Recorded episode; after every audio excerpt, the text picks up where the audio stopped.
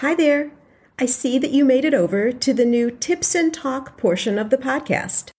These are bite sized topics that I pull from community questions and things that I'm observing in the world of handmade small business.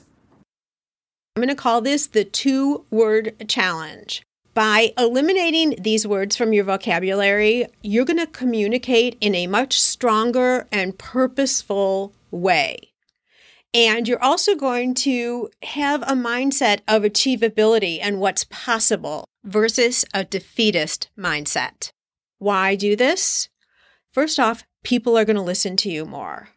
Have you ever felt like you've been saying something and either you can tell nobody's listening because they're looking away or they didn't get what you were talking about? Possibly it's because of the words that you're using. So, the ability to have people really pay attention to what you're talking about is one of the results here. You'll also be seen as more of a professional by the manner in which you're communicating. And the really cool thing about eliminating these two words, too, is that as you communicate out in the way that I'm going to share with you, you also feel it internally. So even though you're giving out a stronger presence, you're also giving back to yourself heightened confidence. Let's dive in right now to the first word. The word I want you to remove from your vocabulary is just. Take this out of your vocabulary 99% of the time. If you're doing, let's say, an email and you say as the first line, and I do this all the time and I have to catch myself. If you say, I just wanted to pop in here to tell you, and then whatever it is that you're saying, by adding that word just, you've already diminished the value of what you're trying to say. It's like you're saying, Oh, I'm so sorry. I don't mean to interrupt you. This really isn't that important. I just have one little thing to tell you. Instead, what I want you to do is get to the topic. Here's another example. Just a quick announcement reminding you that we're all getting together this afternoon at 4. Hope you can join us. Instead of saying that we're just, get to the announcement. So exciting! Remember, we're getting together at 4. Can't wait to see you then. It puts so much more strength and value to the topic versus adding that word in just. Now, having said that, there are a couple of times when just does make sense to use. Like think of the Nike tagline, just do it. When you use just in that way, you're putting a significance on it time wise. Just do it. So it actually adds strength in that format. Or when you want to say something like in a recipe or something, you say, add just a pinch of sugar. There, you're saying the extreme is small. So in Nike, you're saying powerful, just do it, big. And then in a recipe, you're saying just a pinch of sugar, smaller. In those extremes, the word just is great. But in communication, generally, when you're making a statement and you put just in there, you diminish the importance and the value. By eliminating this word, you are creating more powerful, stronger, and personable communication. The second word, ready for it? The second word I want you to eliminate is the word can't. See, the problem with the word can't automatically sets up in your mind a failure. You're unconsciously positioning yourself that you're not going to be able to achieve something.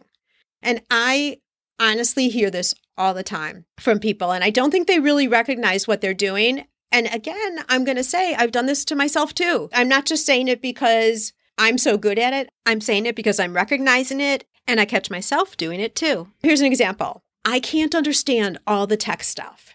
You know, people will say, tech messes me up, or I can't get that, or, you know, all these excuses with the word can't. Instead, think about saying, I'll find a way to manage and whatever that technical problem is. Because let's face it, in this day and age, there are always ways to figure things out. There's Google, you can hire somebody real quick on a website like Fiverr for just a few dollars to fix something that you need fixed. You could talk to someone in your local chamber who has the expertise. Yeah, you might pay them a couple of dollars, but you can turn those can'ts to cans. Another example of can't could be can't build a website because I don't have the money. So you're already making an assumption that you can't do something versus I know I need a website and I'll research what my options are to make this happen. See how much more opportunistic that sounds than automatically saying you can't? I think lots of times we add the word can't into our vocabulary because we don't know what those options are out there. And in the case of a website, there are so many options. You don't have to hire a designer and spend thousands of dollars to get an online presence where you can sell your products. When we say can't, it virtually takes you out of the game psychologically. And the sad thing is, we've done it to ourselves. While you can say can't, someone else is finding out a way to say can, and they are passing you by. Whether it's creating your product and selling your product, whether it's establishing a website, whether it's starting your business in the first place. I want to know if you're willing to accept this challenge with me. We are going to eliminate these two words from our vocabulary as much as possible. And to do this, you have to do it consciously. So just get rid of it from speaking, from emails, everywhere. Your communication will be so much more powerful and you will be listened to. And can't get that out of your vocabulary because you're limiting your own thinking by using that word can't. Are you with me? Are you accepting my challenge? If so, jump over to Instagram. I'm at GiftBizUnwrapped and let me know in the DMs that you're doing the challenge right alongside me. Eliminate these two words, watch for them, catch it before you do it, adjust how you're saying things, and honestly, it might just change your life. That's a wrap. I'm a get to the point kind of girl. And this is what you can expect from these quick midweek sessions. Now it's your turn. Go out and fulfill that dream of yours. Share your handmade products with us. We want them, and they bring us both so much happiness.